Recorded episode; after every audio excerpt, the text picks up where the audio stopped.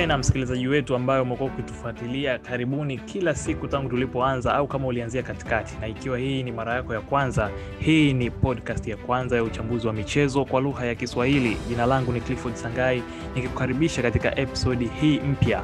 Huwa sisi tunao kawaida ya kutoa episodi kila wiki tukiangazia masuala yote ya soka tukichimba kwa undani zaidi katika masuala ya mbinu za soka.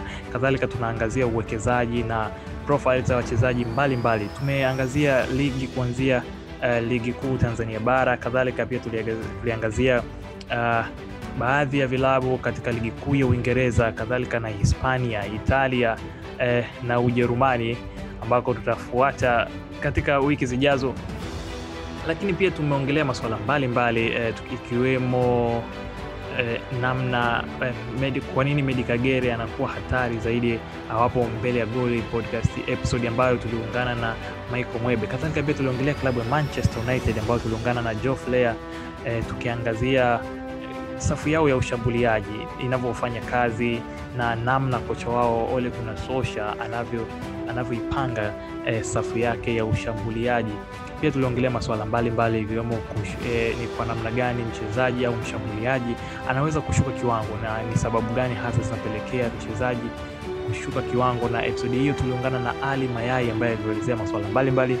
Katika episodi hiyo pia tuliangazia wachezaji kama Timo Werner na Mbwana Ali Samata na mastrika wote unaowafahamu wewe, uliongelea mle na kudadavua kwa undani kabisa eh, vitu vinavyopelekea wachezaji hao kushuka kiwango. Wiki hii sasa tuna mada mpya kama nilivyosema hapo awali kwamba kila wiki tunakuja na mada mpya eh, kulingana na, na wiki hii husika ambayo tunachambua masuala mbalimbali tu ya yanayohusu soka. Lakini kama ndio mara yako kwanza kutufuatilia au kama hujui kutufuata katika mitandao yetu ya kijamii, kwenye description hapo tumekuwekea linki ambayo itakupeleka katika mitandao yetu ya kijamii hususan Twitter na Instagram ambako pia tunatumia jina la at Sportscast unaweza ukatufuata, hiyo ndo hendo yetu. Kadhalika na hadi Facebook tunatumia Sportscast, huku tunaweka nukuu e, na mambo kadha wa kadha kuhusu podcast yetu. Kadhalika pia kama ndio mara yako ya kwanza au kama pia hujawahi kusubscribe katika platform unayoitumia, unaweza ukasubscribe ili uwe wa kwanza kusikiliza kila episodi mpya inayotoka kutoka kwetu. Kadhalika pia unaweza ukatumia mitandao hiyo ya kijamii kutupa maoni yako, au unataka labda tukuchambulie nini hasa. Maoni yako ni ya muhimu sana kwetu ili kuendelea kuifanya podcast hii kuwa bora zaidi.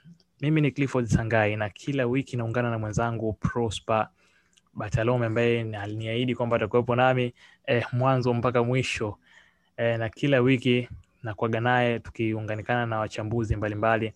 Na wiki hii Prosper ameniambia kuna kitu anataka kutuambia, anataka tuongelee nini hasa, na ni kitu ambacho yeye kimemvutia kutokana na, uch na uchambuzi wake na umahiri wake wa kuangalia masala ya takwimu, hususan takwimu zilizoendelea. Prosper Batalome, kwanza mambo vipi? Salama, sijajua huko huku. Uh, ni shwari kama nilivyosema. Una uliniambia kwamba kuna kitu fulani ambacho kimekuvutia sana ukiangalia masuala ya namba eh, na takwimu kwa undani zaidi. Ni, ni nini hasa kimejificha eh, nyuma ya namba wiki hii? ya leo tutaangalia takwimu mbalimbali ambazo zita hususani uh, soka la Ulaya ambapo ligi ndo zinakamilika. kwao tunachoenda kuangalia zaidi ni namna gani au ni timu gani ambazo zimekuwa zimekuwa na performance nzuri. Pia huwezi taja tu takwimu takwimu bila maelezo na bila na bila uchanganuzi mzuri inakuwa I make sense. kwao tutaangalia data, pia tutaangalia mbinu mbalimbali kwa kutumia hizo data na kama zinatupa relevant na labda kwa nini timu fulani kwenye ipo vizuri kwenye hizi takwimu na kwa nini timu hii haipo vizuri kwenye hizi takwimu. nam huyo ni Prosper Batalome na mimi ni Clifford Sangai, na siku ya leo tutaongelea uh, siri iliyojificha katika hizi namba kama alivyoelezea Prosper katika timu mbalimbali barani Ulaya na kutuambia zina maana gani hasa katika soka na kwa nini vitu hivyo ni muhimu au kwa nini vitu hivyo vinapaswa kuangaliwa zaidi hususan katika makocha uh, na wataalam mbalimbali wa masuala ya soka. Endelea kusalia nasi, hii ni Sportscast.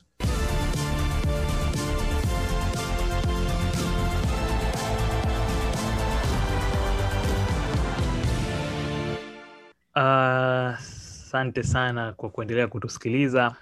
Prosper, sasa tuanze Tumeona mpira wa sasa uh, barani Ulaya umekuwa uki, ukibadilika sana. Tumeona uh, mbinu mbalimbali zimekuwa zikitumika hususan katika masuala ya kujilinda na lengo likiwa hasa kuwahi ku, ku, ku, ku, ku, kuipokonya mpira timu pinzani. Kukatokea hiki kitu kinachoitwa pressing ambacho kimekuwa maarufu sana hata masikioni mwa Watanzania wengi ambao pia wamesikiliza chambuzi mbalimbali za soka. Ili neno pressing, ukiangalia katika ligi tano bora ba, barani Ulaya unadhani ni ti, kuna timu gani ambayo imefanya hii pressing na wamefanya pre, pressing ngapi? Tuseme, maana kwa lugha ya Kiingereza wanasema ni pressures, amount of pressures na successful pressures. Mfano, kwa hiyo yale mashinikizo waliyofanya ni mangapi na yapi yamefanikiwa zaidi? Actually kuna baadhi ya Watanzania hawajui maana ya pressing. Ukiwauliza pressing, wanafikiri ni ni staili fulani hivi ya ya pasi au kukimbiza. Kwao kumekuwa na mkanganyiko, lakini ba, pressing maana yake ni kama Clifford alivyoweza kusema hapo awali, ni amount, ni idadi ya mashinikizo ambayo mchezaji huyatia ndani, huweka ndani kwenye kwa mchezaji mpinzani, kwa mpinzani ambapo anakuwa na umiliki wa mpira tukiangalia timu ambazo zimekuwa na kwa msimu huu namba zimedrop sana kutokana na energy ambayo mechi zimekuwa zina, zinaenda kwa sababu hamna kazi ngumu kama ku, ku, ku, kuweka mashinikizo kwa mpinzani hasa ukiangalia game ukiangalia ukiangalia mpaka msimu huu kuna mchezaji ameweka rekodi ya kufunga goli kila siku ya kila siku kuanzia Jumatatu mpaka Jumapili ndani ya msimu mmoja. Kwa hiyo unaona kama game zilivyokuwa zipo karibu na karibu. Kwa hiyo kinachotokea ni kwamba ni kwamba timu ambayo imeongoza imeongoza kwa kwa kwa kuweka mashinikizo mengi ni Leeds United ambao wanaongoza kwa kukaba sana kutokana na mfumo huo wa kukaba man to man ambao umewekwa umewekwa na Marcelo Bielsa kwamba mchezaji anakuwa na mchezaji. Kwa hiyo kumekuwa na uhuru wa mchezaji mmoja tu eneo la mbele ambapo ni Patrick Bamford. Ndio maana unaona kwa nini labda Patrick Bamford anakosa nafasi nyingi, lakini Rodrigo anakuwa kliniko kwenye mbele ya goli, lakini Bamford anatumika zaidi kwa sababu Bamford ana energy ya kukaba watu wawili, kuatia pressure au kutia mashinikizo kwa wacheza kwa mabeki wawili, kwa sababu wachezaji wote wanakuwa na mtu na mtu. Kwa mfano, kuna mechi moja ambapo Trent Alexander-Arnold alisababisha alipiga krosi aka kwenye mechi ya marudiano dhidi ya United Highland Road ambapo Trent Alexander-Arnold aliweza kumtoka mani wake kwa sababu aliyekuwa anamkaba ni Jack Harrison, sio tena Alioski. Alioski alikuwa anamkaba anamkaba sa, Mohamed Salah naye Jack Harrison. Kwa mchezaji anakuwa na kila mchezaji kwenye Leeds United, winga anakuwa na fullback wa timu pinzani na fullback wa timu pinzani anamkaba winga. Kwa kila mchezaji anakuwa na mtu wake na kiungo anakuwa na kiungo wake. Kwa mchezaji ambaye anakuwa free, wanamwacha beki mmoja tu kwenye timu pinzani anakuwa free. Wamekuwa wanaongoza, lakini ukienda mbali sana kwa kuangalia timu gani ambayo imekuwa inashinda mipira kutokana na kuapply pressure ndani ya sekunde tano e, ni Wolfsburg ambayo ipo chini ya ya Oliver Glasner ambao msimu huu wameweza kufuzu michuano ya ya Ulaya, watashiriki UEFA Champions League msimu ujao. Na Oliver na Oliver Glasner amekuwa tangu amekuwa kwa muda mrefu Wolfsburg tangu msimu uliopita na amekuwa na progress team, na kuna wachezaji kwa mfano kama kuna mchezaji ambao tunaweza tukaona tukaona kwenye mashindano ya Euro ambayo tutakuwa tunayakava kwa mfano kwa mfano Wolfsgast ambaye amekuwa na, na msimu mzuri sana kwenye klabu ya Wolfsburg. Lakini Prosper, tukiongelea eh, kuweka shinikizo, unadhani hii haiwafanyi kwamba baadhi ya wachezaji kuto kuweza? Tumeona kuna wachezaji fulani wameonekana kama wanacheza mpira fulani unasema luxury hususan namba kumi wale wa zamani orthodox namba kumi ambao wameanza kupotea. Unadhani labda hii huu mfumo wa kufanya pressing katika timu mbalimbali unaweza ukapoteza baadhi ya, ya wachezaji ambao wameonekana kama wao wakicheza mpira fulani hivi mlaini? Hauwezi ukapotea kwa sababu kwa sababu tangu miaka elfu moja mia tisa tisini kulikuwa na trend kusema kwamba namba kumi anapotea, namba kumi anapotea. Haijai kuwepo. Kipindi cha Zidane mwenyewe alivyokuwa anacheza, kuna watu walikuwa wanamkosoa, alienda Juventus akastrago Kwa hiyo kuna baadhi ya kuna namba namba haziwezi kuzikapotea nafasi za eneo, bali wachezaji huenda wakapungua kwenye hiyo sekta, na bado tunaendelea zidi kuwaona. Ile, lakini nimeona kwamba kuna baadhi ya wachezaji ambao wamekuwa rahisi sana kwa kukubali kujiadapt kutokana na system au na timu ambavyo inacheza kwa hiyo kitu kitafika mwisho kabisa kwamba kwamba maeneo watu watashindwa kuapply pressure. Prosper, sasa tuhamie katika eneo muhimu sana. Eh, eneo la kwa magoli kipa. Tumeona pia katika hizi zama ambazo eh, takwimu zimeanza kuingilia soka sana, yani matumizi ya takwimu kwenye soka yamekuwa ni makubwa sana. Tumeona kukiibuka kitu kama post shot expected goals. Tunaona eh, labda uta, utatuelezea kwanza hiki ni nini, alafu then utanijibu hili swali kwamba tumeona ni walinda milango au magolikipa gani katika ligi kuu tano bora barani Ulaya wamekuwa na uwezo mzuri sana wa kuokoa michomo, wa kuokoa mashuti unasema, au kusave kutokana na makadirio eh, ya magoli, yani expected goals, yale magoli yanayotarajiwa. Ni kwamba wamewezaje kuokoa kwa kupitia hizo takwimu za post shot expected goals. xg ni quality tunajua kabisa ni tulikuwa tuna- tunazungumzia hapa kwa siku za karibuni kwamba ni ule ufanisi au ubora wa, wa chansi ambazo zinatokea kutokana na mashuti ambayo hupiga kwa hiyo hatumeshi kwa kwa half chance ambazo unakuwa nazo tunameshi kwa tunamesha kwa kutumia kwamba umepiga mashuti mangapi na ameelekea golini alikuwepo na na uyano uyano yalikuwepo na quality ngapi?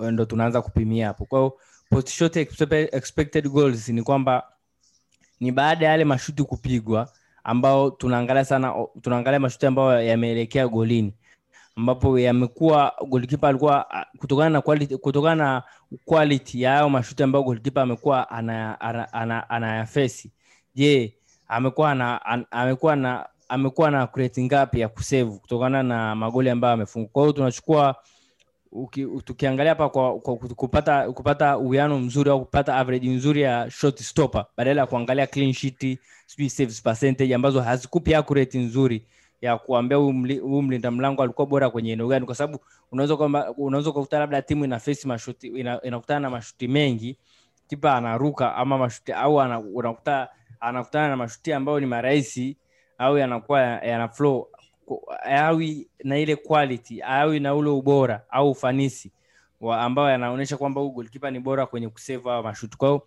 tunachokifanya ni kwamba tuna tuna tunatumia tuna nimeangalia wachezaji ambao wametumia wamecheza takriban zaidi ya mechi kumi na tano kwenye ligi kwenye ligi tano bora barani ulaya. Na kuangalia unachukua idadi ya magoli ambayo ambayo wamefungwa na unaangalia na expected goals ambazo walikuwa wameziface ambazo wamezipata on target. Kwa hiyo unachukua magoli unatoa expected goals. Una, unachukua magoli ambao wamefungwa unatoa expected goals ambazo zilitarajia quality chances zao. Kwa hiyo unapata ufanisi. Kwa mfano kwenye europe tunaona kwa mfano reality kwamba watu wadau wengi wanamsifia jano black kweli jano black ameongoza. Kwao amesave zaidi yani positive yani chanya yani amesave zaidi amesave magoli tisa. Na kwenye premium ligi yani golikipa wa pili ambaye anafuata ni Alfonso Are- Areola ambaye pia amekosekana kwenye kikosi cha Ufaransa kwenye Euro ambapo amekuwa amekuwa na reti nzuri ya kusevu yani amesevu magoli saba. Uh, ukienda zaidi Emiliano Martinez ambaye alitoka Arsenal ambaye kweli msimu huu amekuwa na standa na wadau amekuwa wanamwona kama golikipa mzuri. Kwao namba hazi- hazi- hazionyeshi vibaya kwamba amekuwa amesave magoli sita. Ukiangalia mwingine ni wa osasuna sergio herrera ambaye amesave magoli sita. Na robert sanchez ambaye alimwondoa materian brighton ambaye amesave magoli matano. Kwao ukiangalia ukiangalia magoli ambayo amefungwa na quality chances ukitoa kwa hiyo tunaona amesave magoli mangapi. Yani alikuwa na uhakika wa kusave positive ni kuonyesha kwamba ame- amesave magoli mangapi. Ukiona negative unajua kwamba ana low rate ya ku low rate ya kusave ya kusave quality chances. Kwa ubora mzuri wa kumpima goalkeeper na, na ubora wake na ufanisi wake kwenye shot stopping ni kwa kuchukua magoli ambayo amefungwa ame, magoli ambayo ameruhusu na kupima expected goals amba, expected expected goals ambazo tulikuwa tunatarajia the quality chances ambazo alikuwa anaziface kwenye goal Lakini Prosper, kwa kutumia hiyo hiyo eh, kanuni ulioisema ambayo baadaye inazalisha kitu kinachoitwa post shot expected goals, hatuwezi tukaitumia tuka- tuka- hiyo modo kama kama kwa, kwa, yani kwa, kwa, kwa, kwa kupima ubora wa, wa, wa safu ya, ya ulinzi. Ya tunaweza tukapima kwa sababu tuta, kwa sababu tunaweza tukapima ila lakini nachokiona ukiangalia kwa makini ukipima kwa kutumia timu kwa kutumia kwa kutumia hii hapa itakupa ufanisi labda ulinzi mzima. Itakupa ufanisi ufanisi wa ulinzi wa ulinzi wa timu na labda kama magolikipa ambao walikuwa wanaendelea lakini haiwezi kakupa accurate ya ubora wa ulinzi. Kwa sababu ukiangalia uh, timu ambazo zilikuwa kwa mfano wale walinzi ambao tumewaona hapo hapo hapo nyuma ambapo walikuwa walikuwa waliku- ndo walikuwa na post shot expected goals nzuri. Ndo hao ndo hizo timu zao ndo zina zina zina post shot expected goals bora. Kwa mfano tunaona atletico madrid fulham ambaye ameshuka daraja aston villa la, na leeds united. Ukienda kwa timu ambazo zilikuwa zilikuwa vibaya ndo wale wale ambao wote wame- wa- wa- wa- tu ukiangalia kuna torino ambaye ameponea kutoshuka daraja kuna lorient kuna pama ambaye ameshuka daraja kuna crutone kwa unaona kwamba hapa ni kuangalia labda je magolkipa wako wa, wa, walinda mlango wako na magolkipa kiujumla magolkipa ama walinda mlango wako wapoje? Yani watofauti tofauti labda kama una una tabia ya kuchop na kuchenji kwenye walinzi wako ndo tuna- tunaweza tukaangalia labda hii timu ime, imekuwa na goals kiasi gani. Asante sana prosper kwa ufafanuzi huo. Lakini uh, kuna hiki kitu ambacho tumekuwa tukikisikia pia uh, au kusoma chambuzi mbalimbali kadhalika. Na hata wasikilizaji pia wamekuwa wakisikia waki, waki, waki, waki na kusoma katika chambuzi mbalimbali za soka. Touches in opposition box ni kitu ambacho kimekuwa kikiongelewa sana kwamba uh, wachezaji gani wamekuwa wakigusa mpira mara nyingi katika boksi la timu pinzani ambao labda muda mwingine hupelekea wao kupata nafasi za kufunga. Katika ligi kuu tano barani ulaya eh, ni mchezaji gani ambaye amekuwa akigusa mpira mara nyingi sana katika boksi la timu pinzani? Um, miguso au m- m- m- goalkeeper na, au nani mchezaji ambaye anakuwa anagusa sana kwenye eneo la mpinzani kwenye boksi la mpinzani. Nimeweza kwenda kuziganya ndani ya dakika tisini ili kupata accurate. Nikaangalia wachezaji ambao wamecheza zaidi ya mechi kumi na tano. Uh, kati ya mechi thelathini na nane au bundesliga wanacheza takriban mechi thelathini nane. Kwao kupata kupata uwiano sawia nimeweza kuangalia nikaona atlanta ndo wachezaji wake wamekuwa kwenye top list. Kwa mfano tunamwona duvan zapata ambaye huwa huwa ana wastani wa wa kushika mpira mara kumi wa mara kumi. Kilian mpape naye ana wastani wa kushika mpira mara kumi uh, luis muriel wa atlanta ana uwiano wa kushika mpira mara tisa na sadio mane. Amekuwa na msimu mzuri ila lakini anajikuta sana kwenye ukiangalia hizi hapa unajikuta ukiangalia hizi hapa unakuta labda je mshambuliaji je ana contribute kiasi gani labda ana uwiano gani wa kutusaidia labda timu kwenye kufika kwenye eneo la boksi na participation yake labda kwenye, kwenye kutengeneza mashambulizi. Kwa mfano Sadio Mane amekuwa na msimu mzuri amegusa mara tisa ila lakini kiuhalisia amekuwa na msimu mbaya kwa sababu kuna baadhi ya nafasi ambazo huwa hazitumi kwa mfano kwenye mechi dhidi ya Burnley aliweza kugusa mpira lakini alikuwa amebaki yeye na beki ambaye alikuwa upande up, up, kwenye blind side yake. Ila lakini baada ya kuweka mpira kwenye kwenye kwenye goli aliopeleka pembeni. Kwa hiyo unaona kwamba amekuwa ana, ana, ana msimu mzuri ila lakini bado anajikuta kwenye maeneo mazuri ya, ya kiushambuliaji. Kwa mfano kunakuwa na maswali uh, uh, uh, kumpata mshambuliaji mshambuliaji mzuri unampataje? Kwao labda kuna kipengele mojawapo cha cha, ku, cha kuangalia ni tate, ni miguso au ana kwenye opposition box?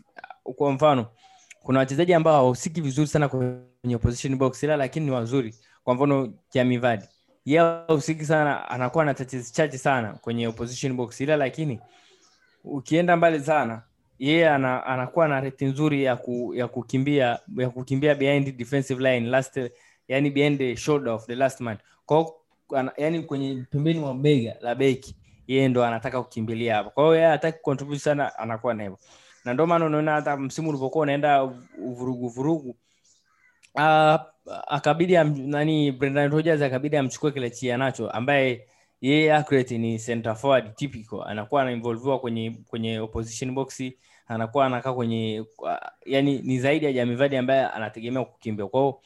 Ni ka- u- u- haikupi kuna wachezaji tofauti tofauti. Ile lakini kati ya vitu ambavyo kwa mfano kama timu ikiwa inamtafuta mshambuliaji pia huwa una, anaangalia anahusikaje kwenye kama unataka labda style yangu ni kama kwa mfano style kwa mfano style yangu ni ya umiliki mkubwa wa mpira na kutengeneza na na ku, na mashambulizi ya ya yasiyokuwa na haraka sana. Tunasema nikasema labda nikienda mbali sana slow build up Uh, kwa au maintenance. Kwa naamua labda kwa kufanya hivyo nahitaji nahitaji mshambuliaji ambaye ana sana kwenye touches. Kwa ndo na, na, labda naweza nikamchukua nika- nikaangalia list yangu nika- nikawapata wakina zapata wakina kilene mpape wakina Muriel na Mane Asante Prosper, na sasa tuangalie katika masuala ya ubora wa nafasi ambazo zinaweza kusababisha nafasi za kufunga kama ulivyoongelea pale mwanzoni, ambazo zinaleta kitu kinachoitwa expected goals. Nataka tuangalie eh, nani expected goals, zile nafasi, ubora wa zile nafasi ambazo zinapatikana ukitoa zile penati ambazo timu inapata. Ni timu gani barani Ulaya imeweza kupata nafasi au kutengeneza hizo nafasi nzuri sana zenye ubora wa kuzalisha mabao eh, kwa, kwa, kwa, kwa msimu huu hapa wa mwaka elfu mbili na ishirini ishirini na moja? Ya na penalty expected goals inamaanisha kwamba penalty kama penalty ina, ina, ina quality chance. Ina asilimia sabini na tano ya kuwa goli. Kila penalty ambayo inapigwa kwenye kwenye mpira wa miguu ina asilimia sabini na tano ya kuwa goli. Kwa hiyo kwa sababu ina ina reti kubwa ya kuwa goli kwa hiyo tuna ili kupata uwiano mzuri kuna wachezaji ambao wanapiga sana penalty na wanahusika sana kwenye penalty. Kwa hiyo kuescape hivyo vitu unabidi uchomoe uende zaidi u, uzungumzie na unexpected goals. Kwa mfano ukienda na unexpected goals timu ambayo imekuwa inahusika sana ni kwenye at least ndani ya dakika tisini nimeweza kuona Lyon wana mbili pointi sifuri moja Barcelona wana moja pointi tisa tano Atletico Atlanta moja pointi tisa tatu PSG moja pointi tisa tatu. Yaani timu hizi zote ambazo nimeweza kuzitaja hapa zina uwiano wa kupata nafasi nafasi za kufunga magoli mawili ndani ya dakika tisini kwa kwa mechi ambazo wameweza kuzicheza msimu huu. Kwa hiyo ni very clean. Kwa sababu ukiona moja pointi tisa tano tunaweza tukaashumu ni inakuja kwenye mbili. Moja pointi tisa tatu inaweza kashumu kwenye inakuja kwenye mbili. Kwa hiyo wana uwiano sawia wa kupata magoli. Hizi hizi timu zinaweza kupata goli moja au goli mbili ndani ya dakika tisini. Kutokana na quality ya nafasi ambazo huwa wanazitengeneza huwa pia wanatumia kwa ajili ya kutokana na mashuti yao. Kama najua ukiongelea masuala ya kutengeneza ubora wa nafasi bila shaka huwezi ukapotezea matendo yale ambayo yanaweza kupelekea kutengenezwa kwa nafasi. Tumeona eh, kumezalishwa vitu vinavyoitwa goal creating actions na na goal na shot creating actions. Hivi vitu eh, tumeona kuna wachezaji ambao unasema mchango wao kwenye timu huwa unaonekana. Huenda wao wasifunge lakini labda vitu vyao wanavyovifanya vinaweza vikapelekea magoli. Ni mchezaji gani ukiangalia eh, kitakwimu zaidi katika ligi tano bora barani ulaya ameweza kufanya matendo ambayo ameweza kupelekea eidha kupigwa shuti au kupatikana kwa goli. Ya um, uki, ukiangalia sana goal creating action inamaanisha kwamba ni unaangalia labda dribble namna ambavyo mchezaji huwa anajumuika kwenye kupiga pasi ambazo anajumu, kwenye sequence ya kupelekea mpira kupatikana labda kutengeneza nafasi ya shuti ama ku- ku- ku- kuzalisha bao uh, labda fouls ambazo huwa ana- ana- anazipata alafu zinazalisha goli ama mashuti. Kwao kutokana na hivyo vyote nimeweza kwenda mbali sana nikaangalia je wachezaji gani ambao huwa wanajumuika kwa labda kwenye kwenye eneo la la open play kupiga pasi kudribo labda wanachezewa faul ambazo zote zinapelekea kuzalisha goli. Nimekutana na joseph Hilisi, joseph hilisich ambaye anachezea atlanta uh, ameweza kuwa ana action moja ndani ya dakika tisini. Luis muriere amekuwa na action moja na lionel messi ameweza kuwa na action moja na kilian mpape ameweza kuwa na action moja. Kwa tunaona kuna world class players hapo. Kilian mpape na Lionel Messi ambao wameweza kuji, kuwepo kwenye mju- mjumuiko wa wachezaji ambao huwa ma action zao ndani ya ndani ya uwanja. Kwa, mfano faulu ambazo huwa wanachezewa kudribble ku, ku, kucheza open play pasi au kwenye sequence huwa wanasababisha timu kupata goli. Kwa hiyo hapa msaada hii takwimu msaada wake inaweza ikakusaidia labda kwa timu au kwenye scouting department ku, ku, kujua kwamba je mchezaji huu ana faida gani? Nje labda ya kutoa assist ama nje ya nje yani kwenye mjumuiko wake wa action zake labda dribble zake zinasaidia kupatikana kwenye mabao labda pasi zake zinasaidia kwenye labda kwenye kupatikana mabao labda faulo zake ambazo huwa anachezewa ana, zinasababisha ku- ku- kutengeneza kwenye nafasi za magoli ama kutengeneza nafasi ya goli Prosper, lakini tumeshuhudia timu ambazo zinakuwa zina expected goals kubwa, wanatengeneza nafasi nzuri sana za ufungaji uh, wa magoli, lakini wanashindwa kuziconvert, wanashindwa kuzalisha mabao ya kutosha. Ni timu gani hasa hizo? Uh, ukiangalia kitakwimu katika hizo ligi kuu tano bora barani Ulaya. cha kuchekesha kwamba usiexpect uexpect kwamba kutakuwa na vigogo wetu wawili ambao huwa wanajulikana. Wakina timovena timu wakina timovena na wakina sadio mane. Kwa kumekuwa na kwa mfano msimu huu kumekuwa na maneno mengi sana hasa yanayowazungumzia sana brighton. Brighton Albion ya chini ya grampoto anacheza mpira mzuri sana. Hasa hata hata wadau wa, wa mpira hapa tanzania wa ulaya wakiwa wanaenda kuangalia mechi huwa wanafurahia sana ule mpira. Huwa hata wakikutana wanacheza na timu kubwa huwa wapo upande wao kwamba wanajua lazima watadisappoint ila lakini wamekuwa wanatengeneza nafasi nyingi na nafasi zenye quality kubwa. Ila lakini wamekuwa wanashindwa kukombat. Tunaona kwamba mfano ilifika kipindi wakamsajili Daniel Welbeck Uh, Neil Mupe amekuwa na msimu mzuri kwenye kufunga magoli. Ila lakini sio kama ile ambavyo inatarajia. Kwa hiyo pia labda na slight kumekuwa kwamba wale wachezaji wao wote muda mwingine unakuta labda anachezesha viungo wengi. Yani wanakuwa wanacheza kama team na unity. Wanatengeneza nafasi ila lakini kuchukua zile nafasi inakuwa shida. Kwa mfano timu ambazo zimekuwa zinatengeneza xg kubwa yani hawa hawaandikiwi positive hawa waachiwi hawa wanaandikiwaga negative. Yani hasi kwa mfano Fulham walitakiwa walitakiwa kufunga zaidi ya kutokana na magoli ambao wamefunga. Ila wanadaiwa kwenye hawajafunga magoli kumi na tatu ambao kutokana na nafasi zao wametengeneza. Brighton hawajafunga magoli kumi na mbili Sheffield United hawajafunga magoli kumi na mbili. Timu zote zimeshuka timu timu Sheffield United na Fulham wameshuka daraja. Brighton ameponea dakika za mwishoni. Eibar amekuwa Eibar ameshuka chini ya Jose Luis Mendilibar uh, wapo La Liga. Wameweza na wamekaa kwenye La Liga zaidi ya miaka saba. Wamekaa kwenye La Liga zaidi ya miaka saba. Wameweza kushuka daraja.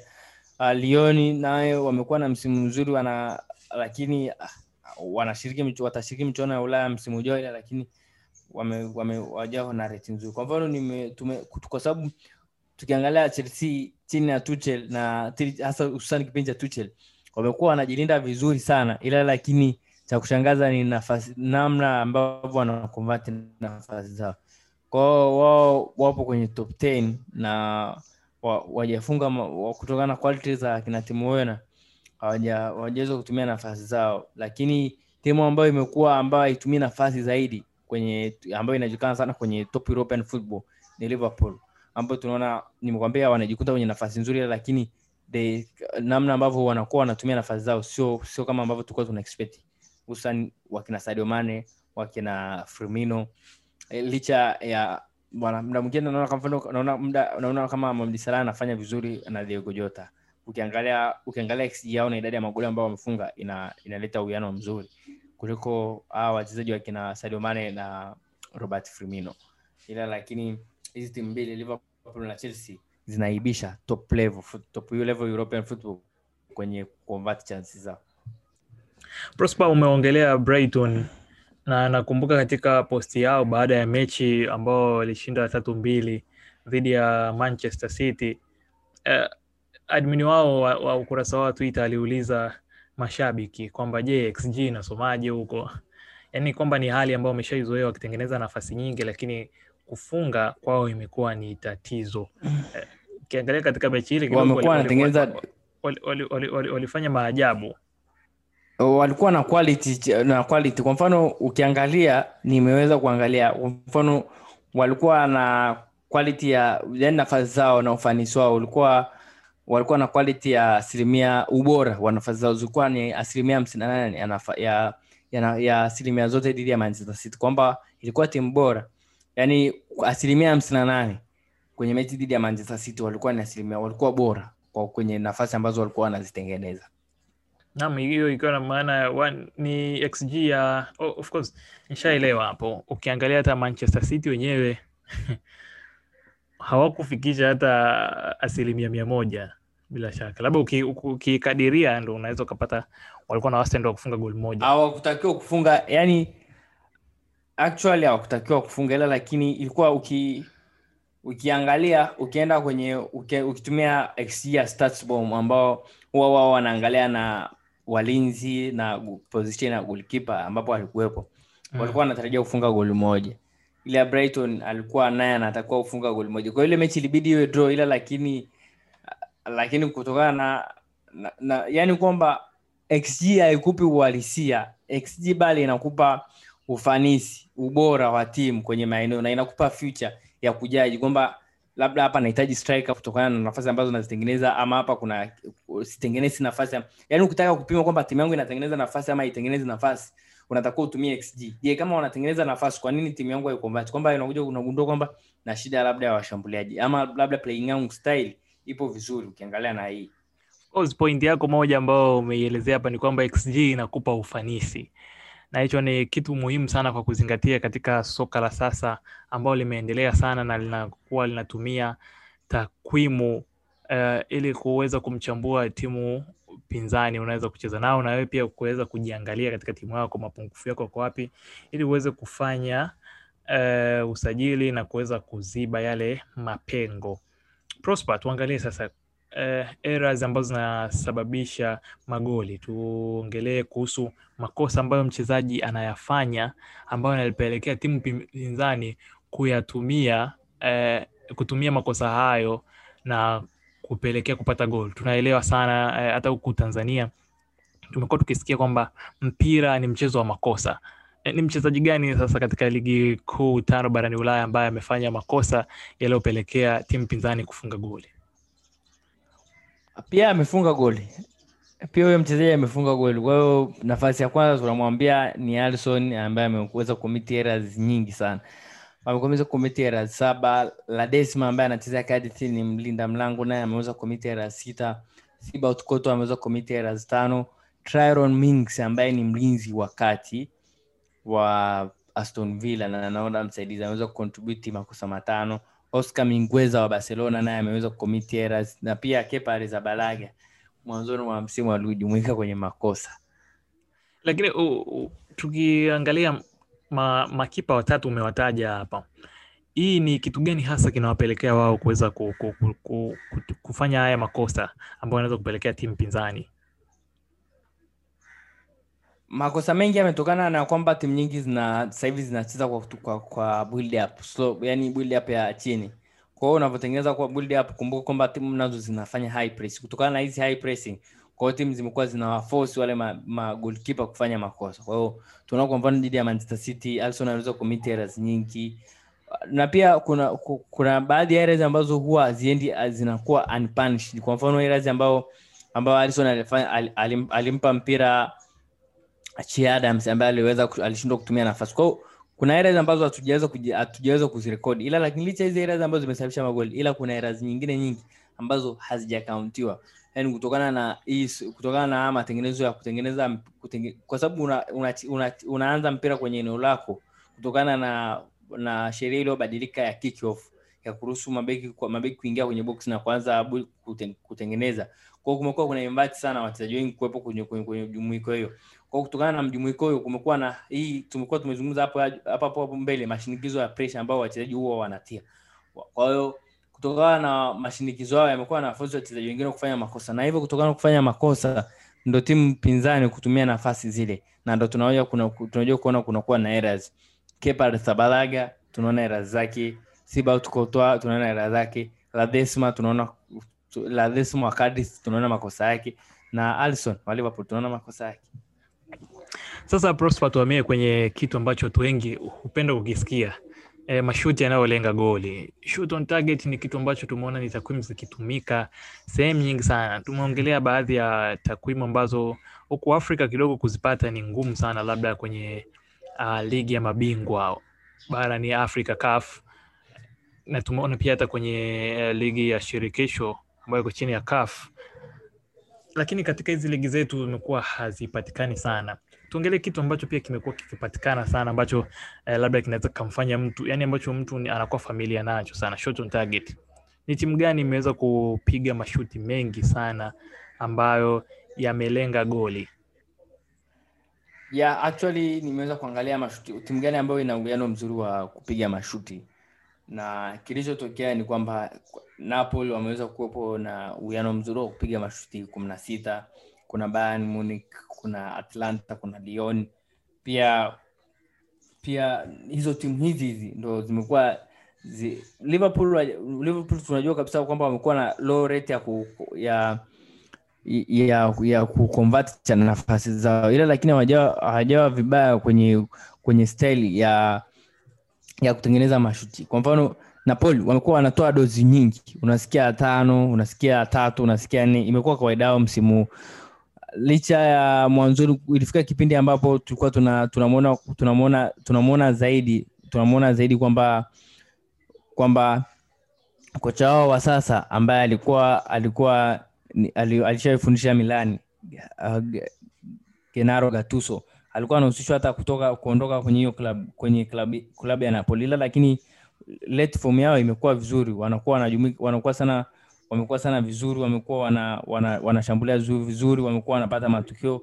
Na na na pia amekuwa Gattuso amekuwa anahusishwa na na kibarua cha kwenda Fiorentina ila lakini sidhani kama atakuwa atajumuika kwenda. Ila in, in ni kwamba ukiangalia kwa makini licha ya mashuhudi ambao huwa wanapiga wakina na, na Paul Bayern na Atlanta na Lyon na Liverpool je wamekuwa wanapiga mashuti on target? Yani wamekuwa wamepiga mashuti ambao wanalenga langoni? Hapana kuna baadhi ya timu ambazo zinaondoka. Kwa mfano timu timu kama kama Barcelona wamekuwa na na wamekuwa wanapiga at least mashuti sita ndani ya dakika tisini. Atlanta wamekuwa wanapiga mashuti sita. Napoli wamekuwa wanapiga mashuti matano ambao pia wapo. Lyon wamekuwa wanapiga mashuti matano. Bayern Munich wamekuwa wanapiga mashuti sita. Manchester City nao hawajakosekana. Paris na Liverpool kwa hiyo ukiangalia hapo unaona timu gani ambazo zimekuwa zina zinapiga mashuti. Lakini ukienda ukienda labda kuna watu ambao huwa wanapenda kuangalia. Kwa mfano Chelsea je wamekuwa wamekuwa kuna mechi ambazo wanaenda Chelsea wanakuwa chini ya TT Thomas Tuchel. Wamekuwa wanapiga labda mashuti matatu mawili. Unashangaa kwani hao watu wapige lakini ukiangalia hapa kwa msimu huu kwenye shot namba za shots on target wamekuwa wanapiga mashuti wanakuwa na rate ya kupiga mashuti matano. Kwa hiyo ndo uhalisia ulivyokuwa hivyo kwamba timu gani ambazo zinapiga mashuti na mashuti gani ambayo yanakuwa yana- yanalenga goli Asante sana Prosper. Tuangalie sasa timu ambayo imepata penati nyingi sana eh, za, katika ligi kuu tano barani Ulaya. Timu gani ambayo imefaidika sana na maamuzi ya refarii watu wengi watahisi ni manchester united ila haijawa hivyo kwa hiyo Manchester, kwa ligi ambayo imekuwa inatoa penalti nyingi kwanza kwanza nianze kwa, kwanza kwenye ligi ambazo zimekuwa zinatoa penalti nyingi sana ni ligi 1 ambayo imekuwa na ya 0.18 Serie A imekuwa na 0.16 na Premier League imekuwa ya mwisho kwenye ugawaji wa penalti baada ya Bundesliga na La Liga. Kwa kwenye timu ambayo imekuwa inapata penalti nyingi ni Milano, wamekuwa wananufaika sana na na VAR pamoja VAR pamoja na, na, na maamuzi mengi ya mwamuzi kutokana labda na kasi na ujumuikaji wao wa washambuliaji wao kwenye eneo la boksi. Pia timu nyingine ni Monaco, ipo ligi ya Ufaransa, Paris Saint-Germain na Sassuolo ya ligi ya Italia. Serie chini ya Roberto chini De Zerbi wamekuwa wanapenda sana slow build up na wamekuwa wana ni kati ya timu ambazo zimekuwa zina ni kati ya timu ambazo Guardiola ali- ali- kwamba anapenda sana kuangalia mechi yake kwa sababu huwa wanatoa solution namna gani ya kuibiti press na namna gani ya kuitoka press ambayo timu zilikuwa zina. Kwa hiyo nao wamekuwa wananufaika na penalti nyingi pamoja na Manchester United wao wamekuwa wananufaika kiasi fulani, ila lakini sio vibaya. Prosper, kuna kitu ambacho hata mwenyewe nimesha kukutana nacho. Uh, najua wewe pia ushakutana nacho. Kuna hicho kitu kinachoitwa progressive passes. Progressive passes ni nini hasa na ina muhimu gani hasa kiasi cha kwamba wameamua kuiweka kwenye takwimu au inamaanisha nini? Yaani ni idadi progressive passes ni pasi ambazo timu inapiga ambazo ni wachezaji au timu inapiga wakati mpira ukiwa kwa sababu wewe unategemea kusogeza mpira kutoka mita moja kwenda mita nyingine ila kuna timu ambazo zinapenda sana short passes zinapenda timu ipige pasi si moja moja kwa mfano unaweza kusikiliza interview moja ya Guardiola akiwa anaelezea kwa nini unapenda sana hasa msimu huu kati ya mabadiliko ambayo alikuwa anayafanya. Anasema ili kustop counter attacking e, kutokana na kwamba mimi na sana mpira ni kuwa close na kupiga pasi fupi fupi nyingi nyingi. Inakuwa inasaidia kwa sababu nikipoteza mpira nakuwa karibu na tunakuwa karibu kupata ule kurejesha ule mpira kurejesha ule mpira. Ila lakini tukiwa maeneo ya mbalimbali inakuwa ngumu kutokana na na idea yake. Kwamba ukitaka kupata kushinda mpira pigeni pasi fupi fupi na muwe karibu ili mkipoteza mupresi muda huo. Lakini kuna timu nyingine ambazo zinategemea kupiga pasi ndefu ah, kwa ajili ya ambazo zina break lines kwa ajili ya kufanya mashambulizi. Kwa mfano kama Manchester United wamekuwa wanakuwepo kwenye maeneo wanakuwa wanakuwepo kwenye maeneo fulani ambayo yanawasaidia kwamba Bruno akipiga pasi yake akipiga ambayo inaenda mbali inasaidia timu kutengeneza kutengeneza nafasi za kutengeneza nafasi za magoli. Kwa mfano progressive passing tunaigawa- tunaigawanyaje? Ukipiga kuanzia eneo la, lako la eneo la, msha, la mpinzani inabidi iwe mita kumi. Ila ukipiga eneo lako kidogo eneo la mita yako inabidi tunaanza kuhesabu mita ishirini na tano mpaka mita thelathini. Lakini timu ambazo zimekuwa zinanufaika hivyo manchester city wamekuwa na rate ya kupiga pas nane ndani ya dakika tisini. Barcelona nao wamekuwa vizuri pamoja na, pa, na, pa, na paris saint I, mean manchester city asilimia pasi themanini barcelona pasi sabini paris saint germain pa- pasi sitini Uh, Prosper tumeona au kusikia tu tangu tukiwa wadogo tukiwa tunafuatilia mpira wa miguu kwamba kimo ni kitu muhimu sana katika mpira, kuwa na, na kimo eh, hususani kwa mabeki. Tumeona pia kimo hiki hiki ambacho watu wamekuwa kikipigia eh, chapuo kikiwakuta kwa wachezaji mfano kama washambuliaji wa kule mbele wanakuwa wana, wana, wana, wanakosa speed. Tumeona mfano mzuri kama Tammy Abraham au muda wengine pia kuna beki mfano Marcos Alonso wa Chelsea ambaye yeye ni mrefu sana, anaweza akakusaidia katika vitu vingine, lakini amekuwa amekosa speed. Lakini hilo sio lengo langu la, la kutaka kuangalia tu kimo. Nataka uangalie, uniambie ni timu gani hasa ambayo imeweza kushinda mipira mingi ya juu, aerial balls hichi ni kitu muhimu sana eh, katika kuweza ku, ku, kuzuia mashambulizi ya timu pinzani ambayo inaweza yaka- yaka- yakapelekea goli. Ni timu gani hasa imeweza kufanikiwa kuzuia mipira mingi ya juu? Thomas Tuko aka TT alivyo mechi yake ya pili nafikiri alikuwa Staffordbridge ya Bale, Alivyoulizwa una kwa nini umemrejesha Marcos Alonso kwenye kikosi akasema kwamba uh, hii timu ambayo unacheza nao uh, inatumia sasa ina wachezaji wengi wenye kimo kirefu. Kwa nimemleta kwa sababu strategy yangu mojawapo ni kwamba kwa ajili ya kuongeza urefu kwenye kwenye kwenye box na as tuna expect kwamba wamekuwa na hata mshambuliaji wao Chris Wood ni mrefu, wanapiga cross. Kwa mfano ukiangalia ukiangalia mchezaji ambaye ambaye yani mipira yao mingi wakina Tarkowski wakina Ben Mee yani wote wamekuwa sana ni wachezaji ambao ni wazuri sana kwenye mipira ya juu. Kwa mfano wamekuwa na wamekuwa vizuri, wamekuwa wanaongoza kwenye aeroballs balls kwenye top 5 European leagues. Pia Osasuna chini ya Jagoba Arasote ambaye sidani kama sikudani kwamba kama ninge, ningeweza kuipata hii timu huku nilivyokuwa actually naangalia hizi data nilishangaa sana kwa sababu nikiangalia wanavyocheza ni different lakini si, si, sijashangaa sana kwa sababu msimu huu walikuwa wanabatu sana na wanabatu sana hususani kuavoid relegation. Kwa mfano hiyo huenda pia ni staili pia ilibadilika. Na timu nyingine ni Las Verona, chini ya Ivan jurik ambaye sidhani kama sana anapenda sana mipira ya juu, lakini sijui, lakini huwa huwa anatumia sana staili fulani, ila lakini pia ameweza kujumuika kati ya timu ambazo zinakuwa zina sana mipira ya, ya. Labda ni kwa sababu ni style labda pia ya kudefend muda mwingine. Umetaja kwamba timu mfano kama Burnley huwa inapiga sana cross kutokana na wachezaji wake kuwa refu Nakumbuka wakati pia tunafanya uh, episode ya kwa nini Arsenal haitengenezagi nafasi nyingi eh, nakumbuka ulimwongelea uh, Mikel Arteta ambaye alisema kwamba kupiga cross ile ni ni pure math, yani ni lazima kwamba ukiwa unapiga nyingi yep. ukiwa unapiga uh, ukiwa unapiga cross nyingi lazima zitampata mtu na kuweza kusababisha goli.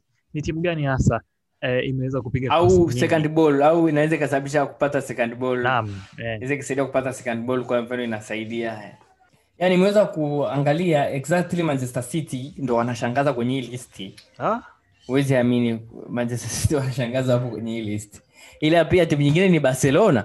Ila lakini nilivyo nilivyo stadi zaidi na bado na- nauliza baadhi ya baadhi ya watu ambao ni wakungu kwenye data analytics.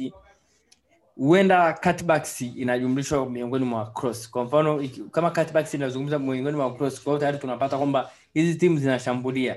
Kwa hiyo zinavyokuwa zinavyokuwa zina kuna kuna areas. Kwa mfano kuna kuna between kuna kuna outside position box kuna hawa sio wanapiga touchline cross hawa wanapiga wanapiga inside the penalty inside penalty box cross ambazo huwa ni kama cutbacks ambazo zinakuwa zinasaidia sana zinakuwa rahisi kuunganisha. Ndio maana una- unakuta labda hizi timu unakuta kwa mfano kwa mfano KDB msimu huu hajakuwa anacheza kwenye ile position yake ambayo ni ni right side inside the channel. Ana yani kwenye ile eneo ambalo walikuwa contribute sana msimu mwanzoni mwa msimu uliopita. Ila lakini baada ya post corona amebadilika kabisa. Amekuwa anacheza lefti ama amekuwa anatumika mda mwingine kama force number 9 au mda mwingine kama namba kumi kabisa. Yani 4231 anakuwa ana, ana, pass. Hajakuwa kama hajarudi kwenye ile position ambayo alikuwa ana flourish sana mwanzoni mwa msimu uliopita ambapo kila sehemu walikuwa wanamwimba kwa hiyo vi- vitu vingi ambavyo vimekuwa ni kwamba wanapiga sana cutbacks hizi timu. Kwa- kwa hiyo Juventus pia Napoli nawaona na Atlanta na Chelsea. Kwao ni timu ambazo nyingi ambazo huwa zinafanya umiliki mkubwa wa mpira ila lakini steli ambao wanakuwa wanapiga zao low cross. Lakini sio sio zile typical cross ambazo ni lazima ure, unyanyue mpira na na ulete mpira ndani ya box moja kwa moja uh, exactly ni, kwa mfano bale cross zao areas ambao wanapiga cross sana. Ni touchline cross yani unapiga kwenye ile zone ya, ya, ya cross lakini sio inside opponent, inside inside the opposition inside your op- opposition box ama ama between right right and outside the opposition box. Kwa hiyo hizi cross ambazo huwa wanazipiga hususani timu kama tulivyoangalia hapa timu kwa mfano kama kama Man City, Barcelona ni cross ambazo huwa wanazihakikisha kwamba zimefika kwenye penalty. Tofauti na timu nyingine, ila ukienda mbali zaidi ukiangalia ukienda mbali sana unaangalia timu gani ambayo imepiga cross kwenye eneo la la penalty box. Yani kwamba cross zao zimefika kwenye penalty box. Ndo wanakuonyesha kwamba manchester city barcelona juventus na napoli wamekuwa wanahakikisha cross zao zina uhakika wa kufika kwenye penalty box ila inakuwa tofauti sana na na tunavyoona tuna uwiano huu unakuwa unakuwa una, una, unakuambia hii timu ni bora kwa kiasi gani ambavyo kutokana na delivery zao kuliko ku, ku, ku, tunarudi pale kwenye tunaachana na kile ambacho chapiwa mate cha Mikel Arteta. Ah, sana Prosper. Nataka uniambie uh, ni mchezaji gani ambaye tuseme alikadiriwa kufunga magoli kadhaa lakini yeye amefunga chini ya hapo, na mtu ambaye alikadiriwa kufunga magoli kadhaa ame, ame, ame, ame, tuseme kama amezidi yale matarajio ya kufunga magoli. Nataka utumie ile modo ambao uliongelea mwanzoni wakati tunaanza kuongea ya expected goals. Ni mchezaji gani ambaye ame underperform na kwa expected goals eh, zake katika ligi kuu tano barani Ulaya? Nimeweza kuiondoa ile asilimia sabini na tano kwenye xg na tunapata kwenye tuna tu- zile za penalty tunarudi kwenye nani penalty expected goals kwa tukirudi hapo tunaona kwamba robert lewandowski amefunga magoli tisa na zaidi kutokana na XG, kutokana na makadirio ya xg yake pia tumeangalia marcos lorente ambaye alicheza kama kiungo akarudi beki baadaye sasa hivi anacheza kama mpaka kama wingback na na mpaka labda second striker ameweza ama- amefunga magoli saba zaidi ya xg yake. Pia Lionel Messi wamekuwa na performance ndogo. Tulitarajia wa tunaanza tunamkuta Lucas Ocampos ambaye yuko Sevilla. Amefunga magoli hajafunga magoli matano ambayo tulikuwa tuna- tunatarajia. Tunaona Jamie Vardy amekuwa kuna miezi ambayo ilipita akawa kama afungi lakini hakutajutaja kuna yani hajakuwa na na msimu mzuri sana kwa zaidi ya, ya mwenzake Keleti ya Nacho kwa hiyo ha- hatu- hajafunga zaidi ya magoli matano zaidi ambayo tulikuwa tunatarajia. Timu vena hajafunga magoli matano. Kwa hiyo tulikuwa tuna expect kabisa kutokana na missing zake.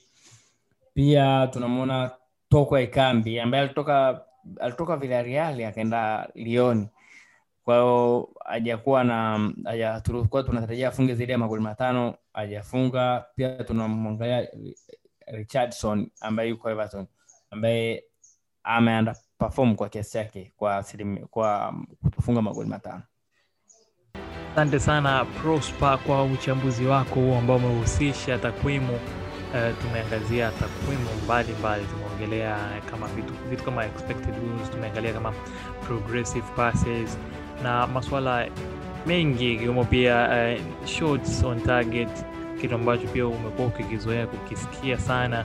E, tumeongelea masuala mbalimbali ambayo e, Prosper ameyafafanua zaidi na ameongea kwa umuhimu sana na akifafanua kwa nini e, ni masuala hayo ni muhimu sana katika soka.